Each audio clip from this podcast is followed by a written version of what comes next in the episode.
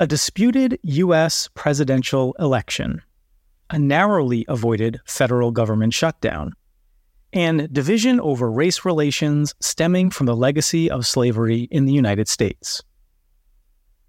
If I asked you what era of American history to which I might be referring, you might say just these last two or three years, the present day, the modern era. And the names of the presidents who would spring to mind might be those of Biden, Trump, and Obama, not that of one James Garfield.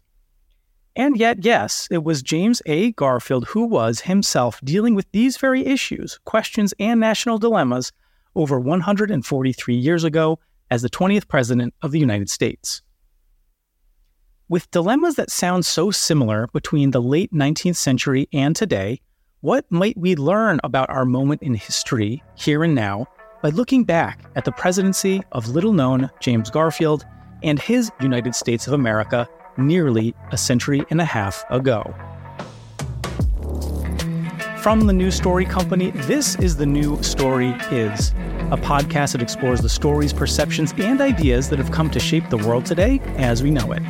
Along the way, we speak to talented guests who are championing the news stories that may shape our collective future for the good. I'm Dave Ursillo. We're joined today by C.W. Goodyear, writer, author, and biographer whose new book is called President Garfield From Radical to Unifier. In his book, C.W. tells the story of a forgotten and misunderstood president whose assassination, just 200 days into his first term, has overshadowed the fascinating life of a man who became the 20th president. The presidential biography is also a portrait of an America in flux, where cronyism, nepotism, and bribery would dominate newspaper headlines, and a country was attempting and failing to remedy the recent legacy of chattel slavery. C.W. Goodyear is a graduate of Yale University with a degree in global affairs. He currently lives in Alexandria, Virginia, where he joins us from today. Charlie, welcome to the New Story Is, and thank you so much for joining us. Oh, Dave, it's my pleasure entirely. Thank you for having me on. So, despite President James A. Garfield being elected for uh, only a few months before his assassination, he was shot, as I mentioned, in the cold open 200 days uh, into his first term. He eventually died from from uh, the infection from that gunshot wound. It was either days mm-hmm. or weeks later. You argue that Garfield is still one of the most notable presidents in the nation's history. Tell us a little bit about why. I think he is certainly one of the most distinctive. And you raise a very good point. Uh, he has gone for, I'd say, multiple generations of historians have looked back on his life and they've typically viewed it through the lens of his death. He was very famously the second president to be assassinated. But what, what struck me about him was James Garfield was being described even before his presidency as being one of the most accomplished and influential Americans of all time. Uh, his predecessor, Rutherford Hayes, yet another president that you know hasn't been remembered uh, by many Americans uh, in today's times, uh, described President Garfield like this. He said, "The truth is, no man ever started so low, who accomplished so much in all of our nation's history. Not even Abraham Lincoln or Benjamin Franklin." So uh, that drew me into this figure of James Garfield. But what was more distinctive to me uh, of his life, and really the lesson of his life was James Garfield was this pragmatic, moderate, reasonable, friendly, open-minded figure in a Washington that, as you described earlier on in your introduction, was just riven by partisan division. He was elected to the presidency in 1880, not because he was this factional leader or somebody who was even really trying to run for the presidency. Instead, he was catapulted into the Republican nomination because he was the last Republican who everybody of who everyone throughout the rest of the party could stand to be in a room. He was the last person in Washington, even who everybody liked. Now that's a very complicated legacy, I think. In in many ways, people saw that as a great weakness. But he was uh, the he was devoted by the end of his life to keeping this fractious nation functioning together. And as a matter of fact, that ended up ensuring one his election, and then two his assassination once he managed to make it to the White House. Yeah, and that's a fascinating dichotomy and something that may sound even paradoxical um, and certainly tragic because you argue in the book that the qualities that he espoused as a moderate politician in a highly divided time is actually what would not only make him, uh, as you said, they're eligible to be a candidate for president because he was so much less disdained among his own party members, but also mm-hmm. the the diplomacy and bipartisanship, his, his bipartisan nature would also make him the subject of scorn. So we will talk about about his death and his assassination, but I do really want to focus in on his life, which is also the point of your book, right? In that his uh, Garfield's assassination, his death, his notoriety for being assassinated has historically kind of overshadowed what kind of a figure he was, uh, a highly f- flawed figure for some of his thoughts and beliefs, but also highly um, idealistic and quite visionary for his time, given the era in which he lived. Before we talk about him more, I wonder if we could set the stage a little bit, Charlie, by talking about the era in which he would become president, that that James Garfield would become president. Let's first ask, could you give us a little bit of an understanding for how the Democratic and Republican parties of today differ, uh, if they differ from from those of Garfield's era? That is an incredibly hard question. I I must say, what was nice about this book is because when you go deep enough into American history, and actually you don't really need to go that far, um, you you find that party labels mean less and less from a modern perspective. I, I, I, compare it almost to like a magic trick, where you have the ping pong ball and the cups, and then you swish it mm-hmm. around and you lose track. That's the same practice or the same impact, I think, looking back at Republicans and Dem- Democrats of yesteryear.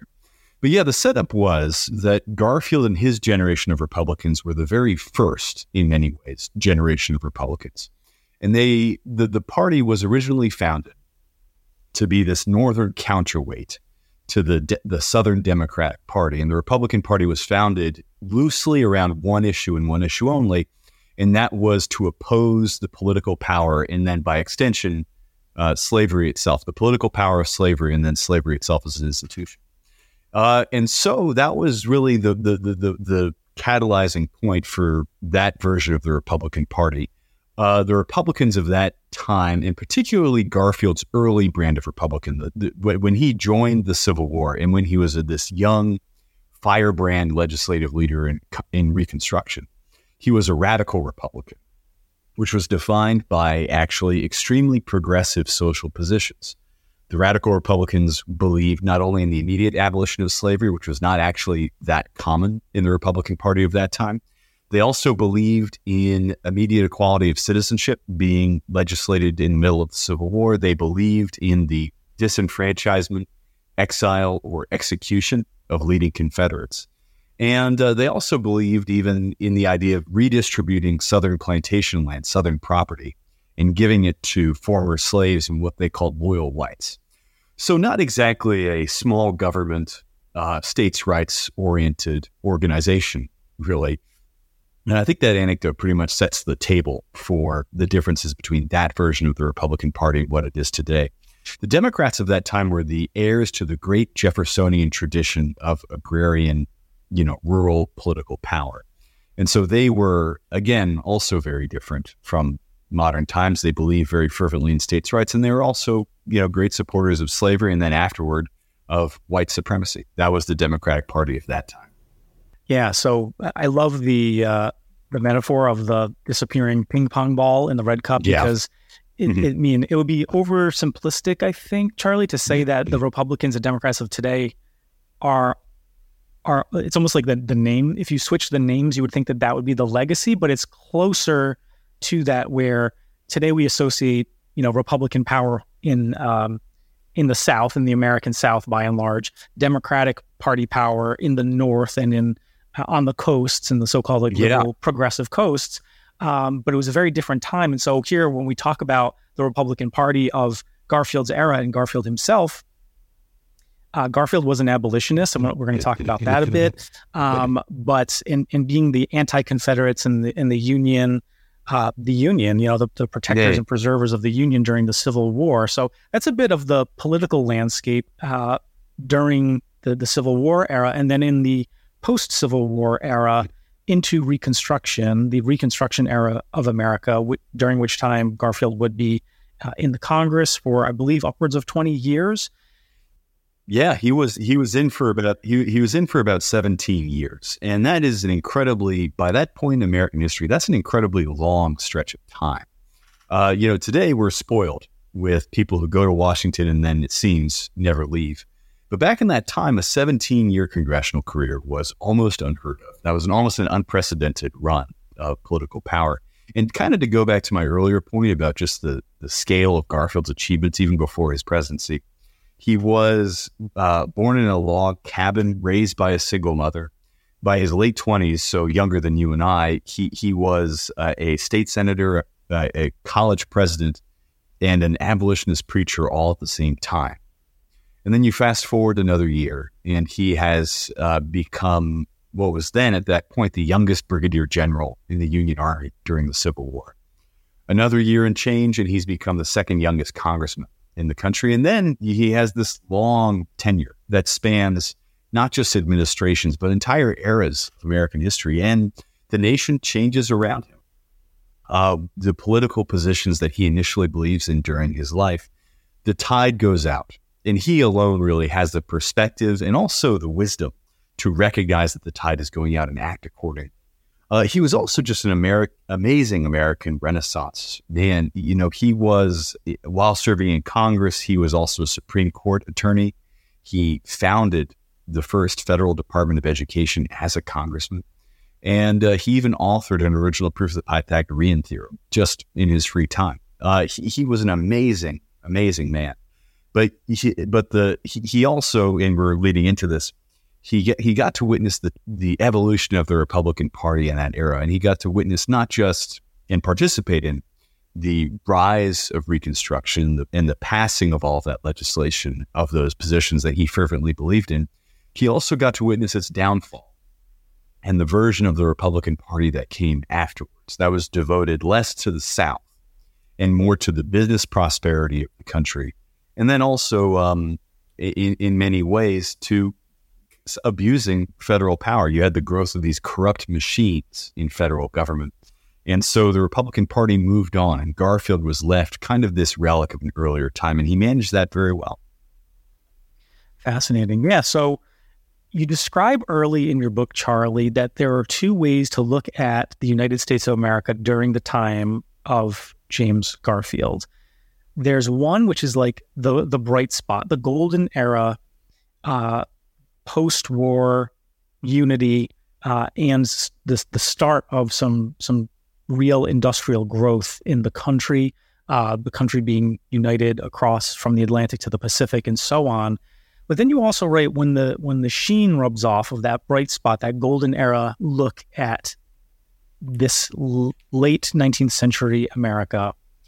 You describe what you could see as the glaring foundation of disparity beneath, and that's a quote most notably from how Reconstruction was already failing and being deliberately dismantled.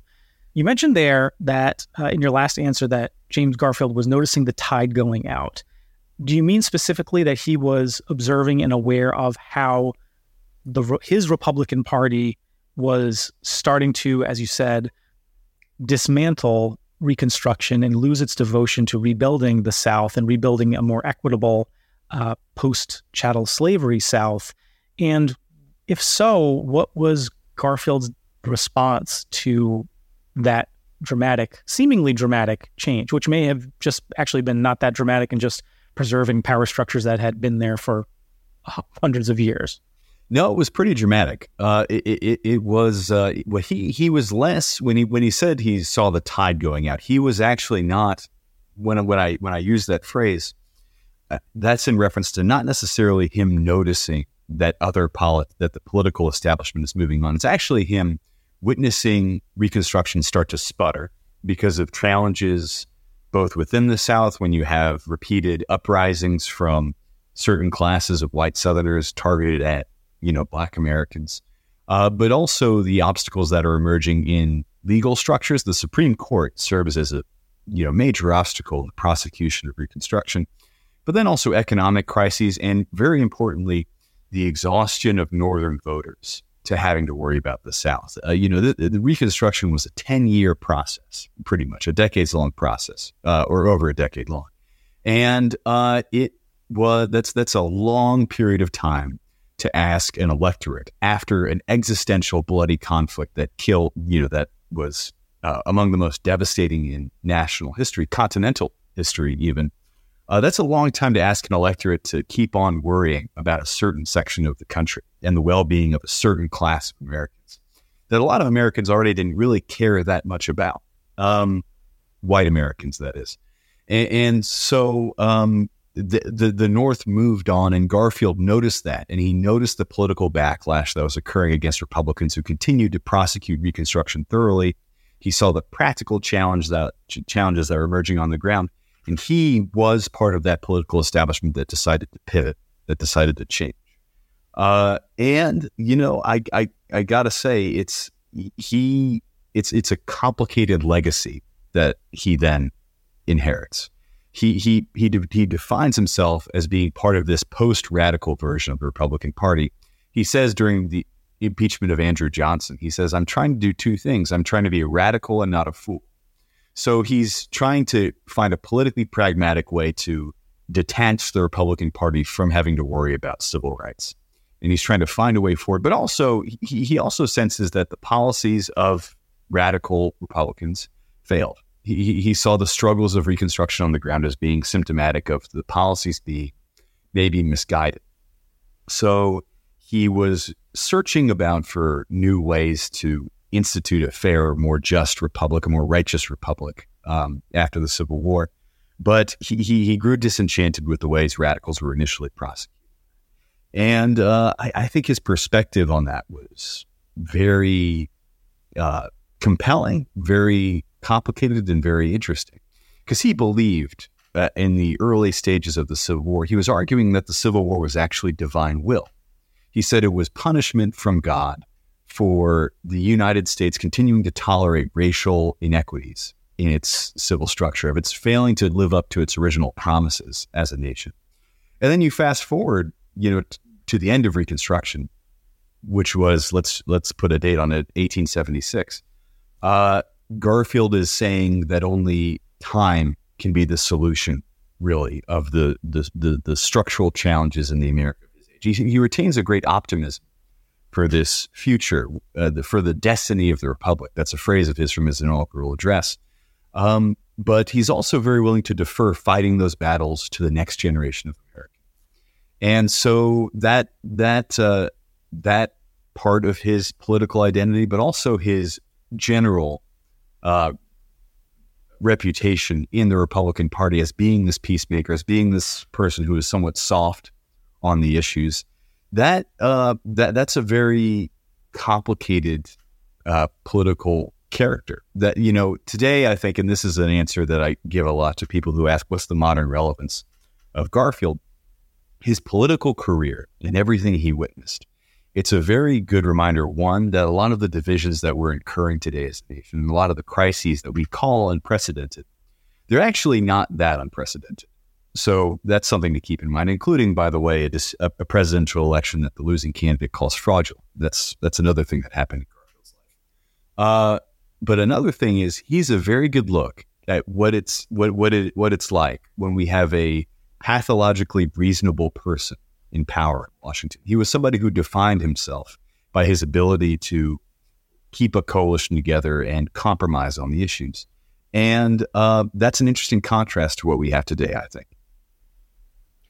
Absolutely. And uh, I appreciate, Charlie, that you call attention to how uh, a lot of the a lot of the narrative um, of our time, the perception and the narrative, both from the media but also from from we the people, when we think about the times in which we live, in many ways, maybe they are unprecedented. In a lot of ways, I mean, I'm hearing so many of the same themes that are that kind of prove the point. What a lot of historians and students of history will say is that history repeats itself. Yeah. How interesting that you mention this idea of the exhaustion of a certain segment of voters concerning uh, one particular set of very important issues when, you know, in recent conversations we're having on the podcast, just talking about the spike of interest and also investment right. in something like DEI in workplaces and outside of workplaces in the United States, you know, peaking with the murder of George Floyd in May and June of 2020, now precipitously falling off, now being cut back, now in some cases, of course, probably more for political uh, capital reasons than for pragmatic reasons, being banned in certain states altogether. Uh, talk about a political appetite and how that can shift and shift quickly. Um, the question then kind of falls back on if you try to take a, a more or less nonpartisan view, how does idealism and um, political beliefs and standards and and ideas that one holds so strongly to meet and clash with pragmatism and um, what the what the will of of the quote unquote people seems to be. So when when that political appetite runs out or appears to run out, there I mean I have to believe there's still quite a bit of political appetite out there in the atmosphere, um, especially under perhaps the underrepresented voices in a country like ours that mm. are still clamoring for just as much uh, as they right. were three years ago, as they were 30, as they were over 140 uh, years ago. Um, but that, that's uh, what I'm understanding as part of the complication when you have a figure like uh, like James Garfield, who was an abolitionist, who um, you know really strongly came out against slavery, and I believe also uh, you mentioned in your book, Charlie, that uh, did Garfield himself shelter escaped enslaved persons against orders during the Civil War when he was fighting for the Union? He he he hid uh, or he helped runaway slaves multiple times, and he did it both before the war when he was president of this uh, college in Ohio, where he you know in this part of Ohio he was from, and in the war he he he he later claimed that he was the first Union Army officer, the first general at least, to refuse orders to turn away run to turn over runaway slaves that in his camp in the South to their owners. And that was what actually caused him. And this is a look back at a younger, much more firebrand, progressive Garfield. Um, he was campaigning in the Deep South and he was deeply frustrated in the way Union Army policy was preventing him from being a more active abolitionist while campaigning. Uh, the Union Army was in many cases not allowed to, uh, you know, intervene in Southern property and property of that time that included humans, tragically. And so uh, Garfield ended up deciding that the army was for the birds. After a while, he had gotten what he needed from that service. He had been part of the glory that he wanted to win, and so he transitioned back into politics. But yeah, so he, he his um, his his life story and his political career. It's a very good look at both the benefits and the um, terrible drawbacks of somebody who defines their political position based on what's possible. He ended his political career, you know, by assassination. So it wasn't something that he had direct control over, tragically. But uh, he ended it as somebody who believed that politics in America was the art of the possible. And when you when that's the way you think, that often uh, renders uh, legislative accomplishments impossible. If that makes any sense. If you don't think a battle can be won, then you won't fight it. Therefore, it'll never be won. It was the self fulfilling logic uh, in, in, ways. But uh, he was a wonderful mix of somebody who had a terrific vision. You're right that he was very prophetic. It's almost as if when I was reviewing his record, it was almost like he was skipping a few chapters ahead in American history. He always seemed to know what the next major event was going to be and how to position himself within it. Before the Civil War, he was writing that uh, the Civil War would eventually would be a long conflict. Uh, very few people in the North were saying it was going to be a long conflict at the beginning. He also said it was going to eventually assume the shape of slavery versus freedom, as he wrote. This is how that is how the world will remember it as slavery against freedom. At the time, again, very few Northerners were openly saying that. Lincoln had positioned his government, his administration, on the idea of the Civil War not being about any abolitionist agenda, but rather about national sovereignty, keeping the Union together. That's how Lincoln presided over his coalition. Garfield saw in the Civil War, he saw one, you know, uh, it's going to be bloody and long, and two, it's going to be ultimately an abolitionist war. And that inspired him to join in. Halfway through the war, he's in the South. He's frustrated by the progress. He's, he's frustrated by not being able to be this abolitionist crusader in the South. And so he writes, based on what he's seeing in the South, he's sheltering runaway slaves. And he says that the conflict to follow the war will be of much more importance than the war itself. And the conflict to follow, he means reconstruction, winning the peace. So he had a you know great look ahead, and that that was true, by the way, right up until his assassination, his inaugural address. He uh, he he endorses the need for universal public education in America. That's a first. He says that civil rights violations in the South needed to be treated with a severity as in the old world in Europe, people would treat somebody trying to kill the king. Like so, so that that's how serious he was warning that of a civil rights violation. And he also predicted the use that America would have for a hypothetical future canal built to connect Pacific and Atlantic Oceans across Central America. So he's predicting the Panama Canal, which is a yeah, so so he was a very prophetic person, and I think he might have been the greatest intellect to ever be in the White House. But the way uh, people remember him is colored uh, irreparably by the way he died, because Garfield's death was so spectacular, it was so dramatic, and it was so tragic for the nation that it had the effect, as I put it to another audience, of setting off a firework at the end of a Broadway musical. No one's going to remember the musical. They're going to remember the firework that went off at the very end. And that was kind of the role of his assassination at the very end of what was a momentous and I'd argue one of the most impressive American lives of our history.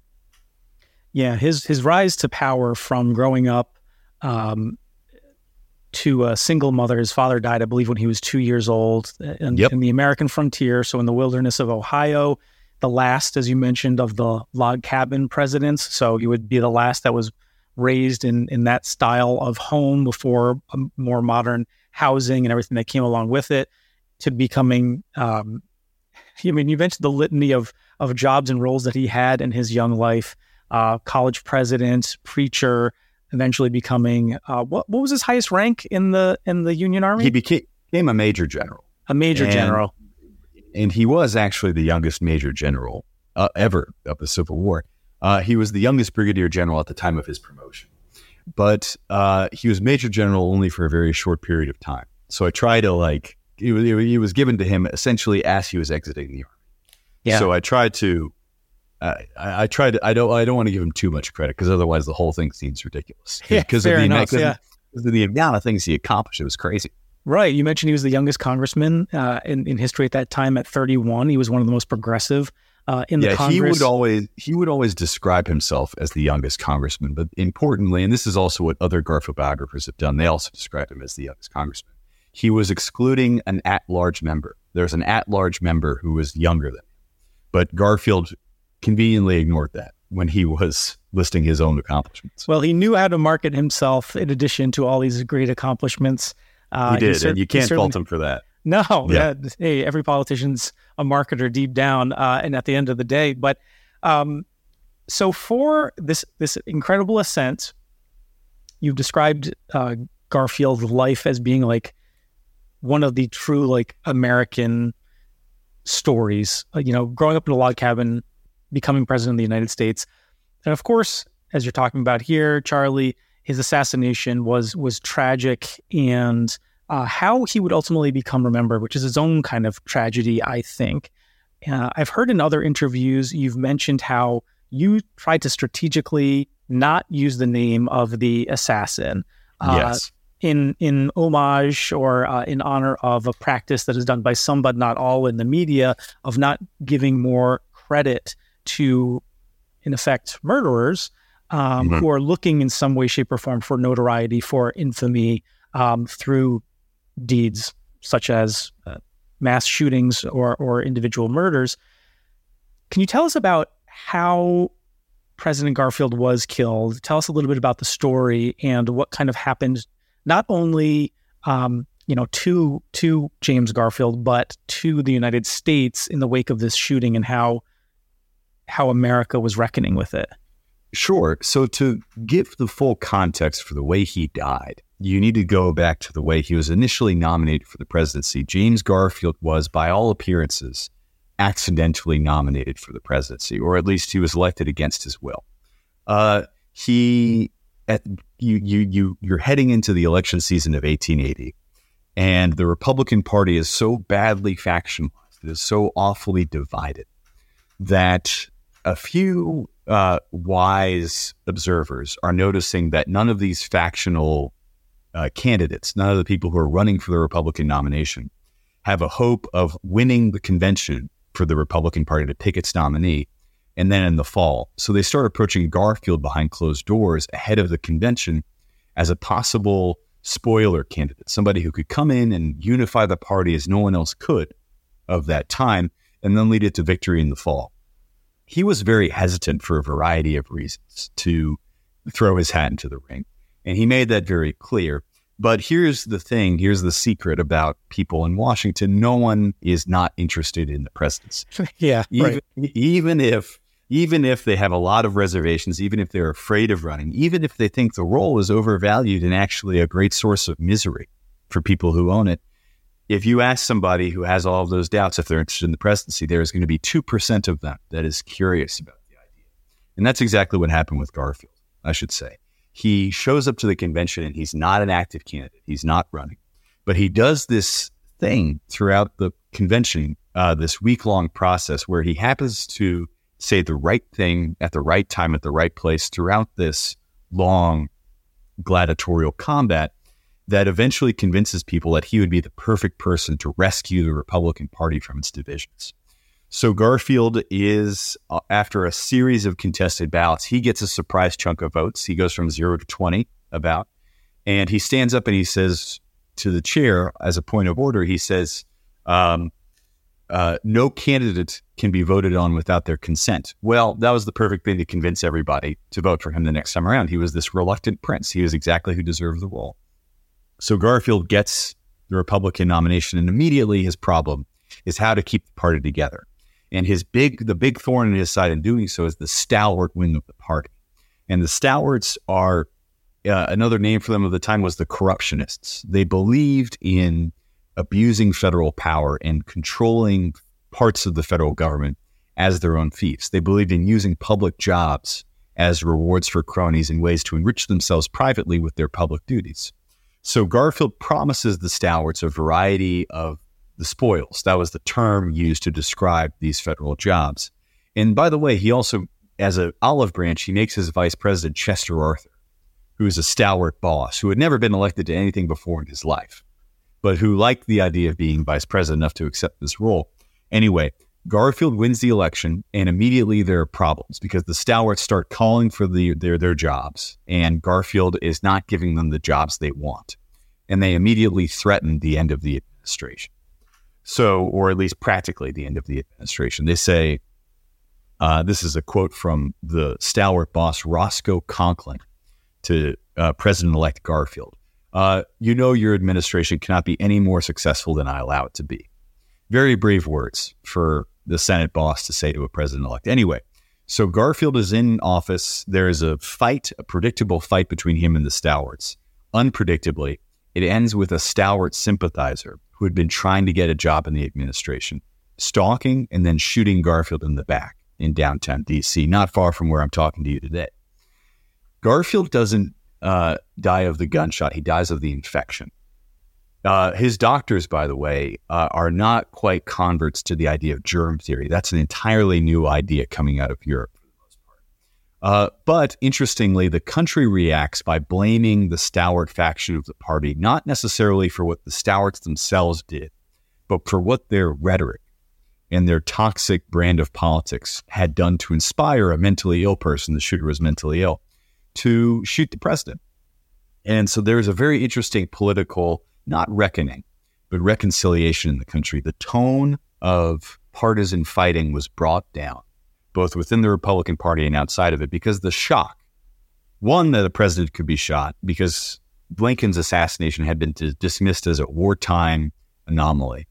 But two, that any that of all presidents, James Garfield would be the one to be shot. He was described as being personally, universally popular. So the idea that an assassin could target him, of all people, this was seen as appalling. So it was this cue for the whole nation to bring down its partisan rhetoric. And also, very importantly, it was the cue for the country to begin reforming its federal bureaucracy, to begin controlling the way government jobs are awarded and the way conduct within them is regulated, uh, which was this topic referred to as civil service reform. And I know civil service reform sounds like a, the most boring topic imaginable. It was actually, it, I'd argue it's incredibly dramatic. It's the reason that your tax collector, your sheriff, your uh, post office worker are not political appointees, but professional bureaucrats. And we owe a lot of that to the way James Garfield died. But it's a very interesting parable for the costs of hyperpartisanship in our country and really the history of it in many ways.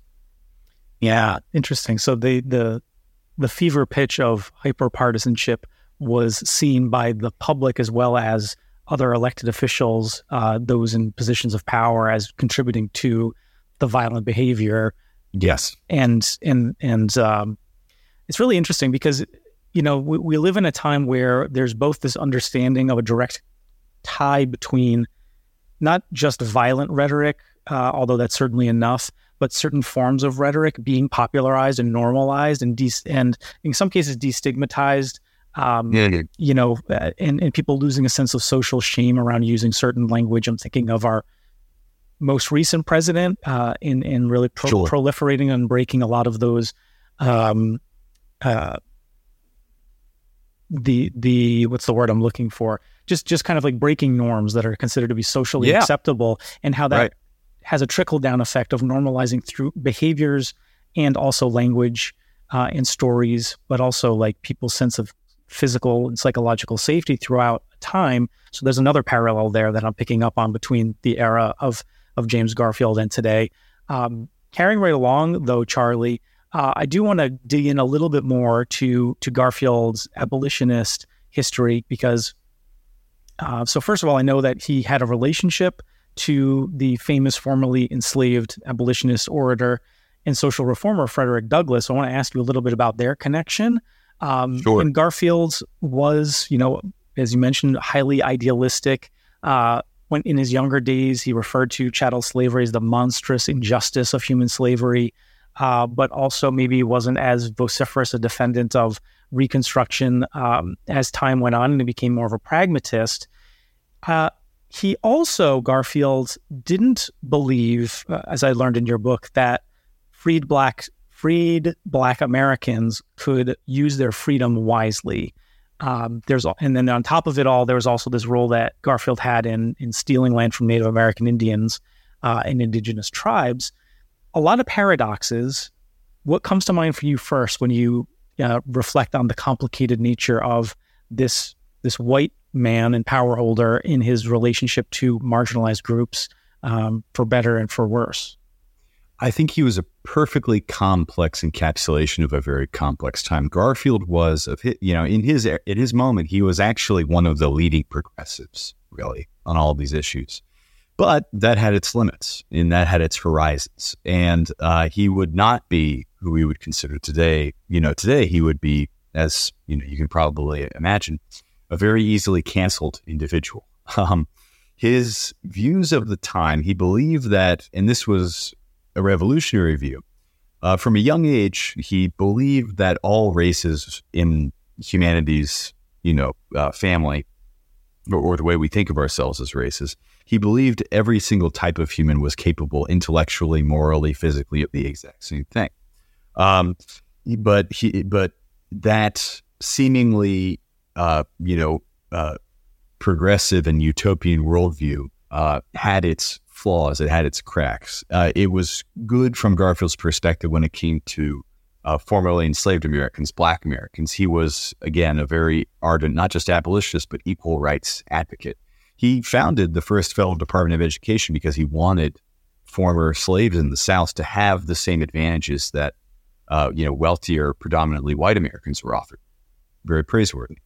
But when it came to Native Americans, for example, that attitude was, at least in the, his worldview, it, it, it, had malevolent, almost genocidal undertones because he believed that in order to get Native Americans to access their full potential, they needed to be forcibly integrated into what white Americans thought of as society.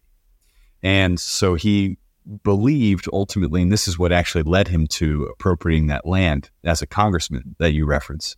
He believed that in order that in order for Native Americans to uh, access all the benefits being offered them by this encroaching republic to their east, they needed to have their culture removed from, them. and that was Garfield's view. And, and so uh, it, it, it, just illustrates both the, the terrific progress that has and the progressive spirit that has really always been present in this country, but also the limitations of it and the flaws of these people who are in their time champions of progress, but who are also terribly weak on many issues. And Garfield's a great demonstration of that.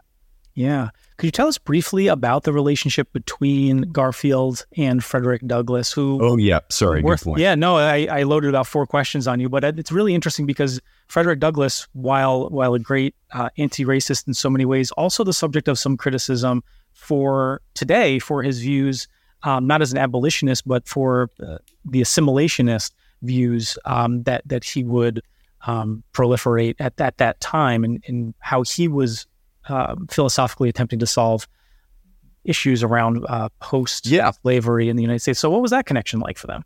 They knew each other. It wasn't a uni- It wasn't. I'd argue a positive relationship. Frederick Douglass, like a lot of you know people of Douglass's political bent, saw Garfield as this uh, untrustworthy moderate. Uh, Douglass had this line that he used about Garfield. He, he said that Garfield lacked moral backbone, that Garfield had no spine. It's almost and, uh, he seems to have been proven right on that with with how he was. Garfield walked back his his idealism and just sought yeah. the pragmatic route. Well, yeah, he was. But what was interesting was was what what Republicans like Douglass, like Ulysses Grant, uh, and uh, also people on the other side of the spectrum, Democrats thought of Garfield. They all described him as having no moral backbone. They described his wavering, his friendliness. He was a universally, again, personally, a very popular person around D.C um, they would describe that characteristic and those characteristics as being symptomatic of weakness. That's where that spinal insult came from. Garfield would turn it around though, and he would say uh, that it, it's as he put it, to be an extreme man is doubtless comfortable. Uh, it is incredibly painful to see so many sides to every subject, and that was Garfield's view. He he he saw pragmatism and open mindedness and moderacy is actually the really difficult course, the truly arduous path for a politician to follow. And he saw the necessity of following it himself. Uh, so, well, I, and this actually demonstrates my point. Garfield gave Douglass a job in his administration as recorder of deeds for the city of Washington. It was technically a downgrade from the job uh, uh, from the job that uh, Frederick Douglass had held in the Hayes administration. But Douglass later wrote that it was actually better for his life because it gave him not just a good source of money, but also time to continue writing and serving his political, you know, cause. It gave him more time to actually be this activist public leader of the movement rather than be stuck in a Washington office all day. So so it had its way of working out and it shows again how Garfield was even with people he didn't get along with, he wanted to give them something. And that's very compelling, I think. So we're rounding down towards the bottom of our, our interview here, Charlie, and I want to ask you a couple more questions. The, the first is, is for you as a writer, as a biographer, and a historian. What I keep hearing in our conversation is like how much nuance there is, which it sounds like also James Garfield was himself advocating for, like the importance of staying in a nuanced position and seeing both sides of things, and something that is still today with in politics weaponized against politicians, yeah, yeah. right, for having no moral backbone. Flip flopper, John Kerry yes. is what jumps to mind first, right? In 2000. John Kerry, uh, Mitt Romney. Who, yep, yeah, for sure. Who, who, who, referred to himself as the flipping Mormon. right. Is, uh, and, is a, which and, is a great, great yeah, line. And even President Biden himself has been subject of a lot of criticism, some of which is founded, but for trying to hold coalitions and bring people together, um, as as he was known for uh, in some cases uh, as in his time in the Congress. But there's this element of being in the nuance, being in the gray, which I feel like is just a healthy way to live and exist myself, um, but is also exceptionally challenging. And so we're talking about this book, this figure, a prominent historical figure who's very complicated, which mm. I also kind of feel call myself in here as a white guy. I feel like it, white guys refer to things as complicated when maybe we you're should right. use we should you're use more direct you're, language like you're, morally right. reprehensible and absolutely abhorrent and racist and, and misogynistic and so forth right so let's right, let's call a spade a spade but we do use that language like it's complicated um, yes. to shade to shade things in a certain way but here we're talking about James Garfield so you as a writer how do you navigate neither mythologizing a figure like this as being something grander than a human being, Mhm. and and not also just demonize and, if I may, with my language, beat the shit out of a long dead figure who, like we said, not only quote unquote flawed or complicated, but in some cases reprehensible by our standards socially, culturally, morally, and ethically today. How do you Yeah. navigate that of like trying to tell the story like it is as a journalist, but also assigning some meaning to this story because of its relevance in many cases to the world in which we live today? Yeah, that's a very good question. So I'd start with the fact that every biographer, every single biographer, they're always drawn to not a subject necessarily, but actually they're drawn to a genre. And if you look at the great biographers of you know of our time, um, you can you can find across their books their genre of interest. And, and for example, I'll point out Walter Isaacson. He's written about Henry Kissinger, Leonardo da Vinci, Steve Jobs, Jennifer Doudna. He's interested not in a time period he's interested in innovators. He wants people who are you know changing a status quo in some visionary way in ways that are both good and bad and he delves into that. Now my genre that i'm interested in i'm interested i'm very interested in people from american political history who are trying to keep our system functioning under extreme duress who are trying to occupy that functionary that that that that that uh, almost technocratic middle of our government who are just trying to keep the gears of our great machine churning on.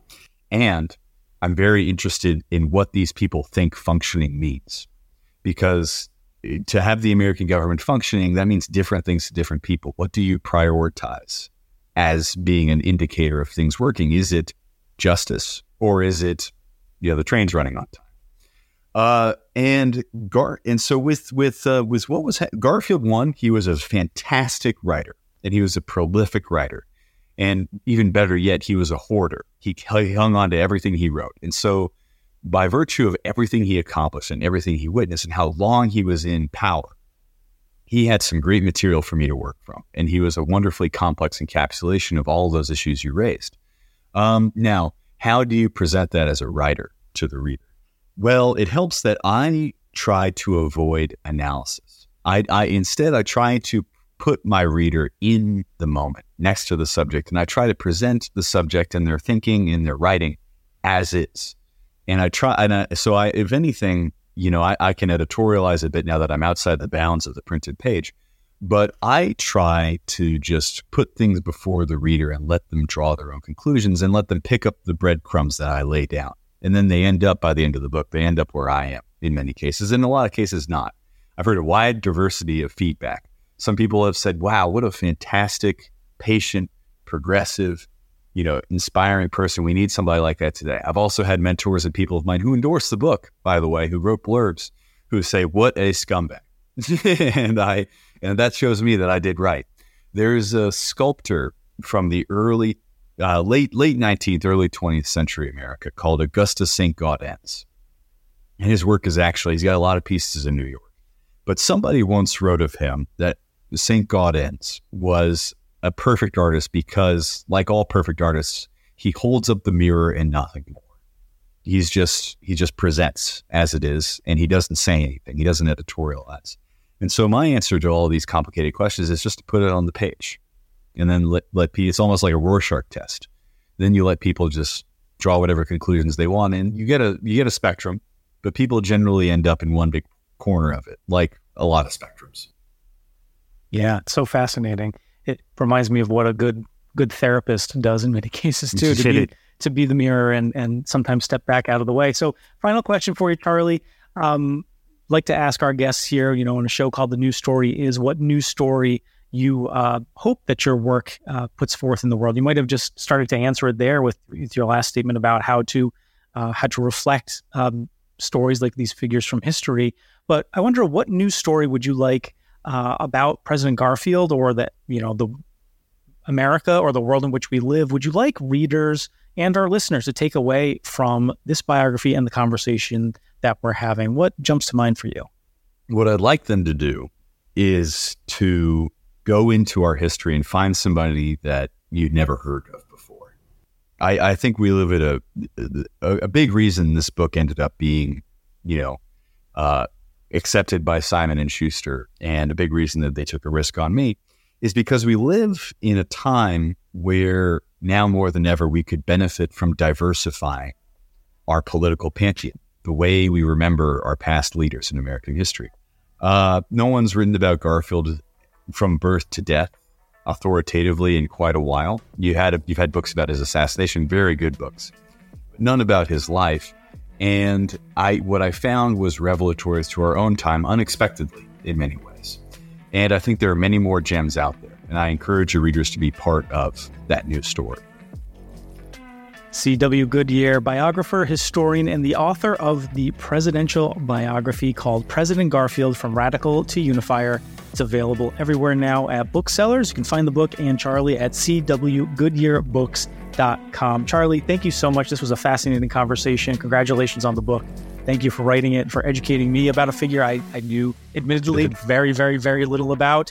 Uh, and I wish you all the best of luck moving forward. Thank you. It was a blast, and I really appreciate you having me on. And thank you for listening to this episode of The New Story Is. My name is Dave Ursillo. Please rate and review our show, especially if you're listening on Apple Podcasts and Spotify, to help other listeners find our show and know that it's truly worth listening to. We work real hard to bring you these interviews. We hope you've been enjoying the new content we've been delivering up to you weekly. Stick around, stay tuned for more interviews coming down the pike. Until next time, dear listener, story on.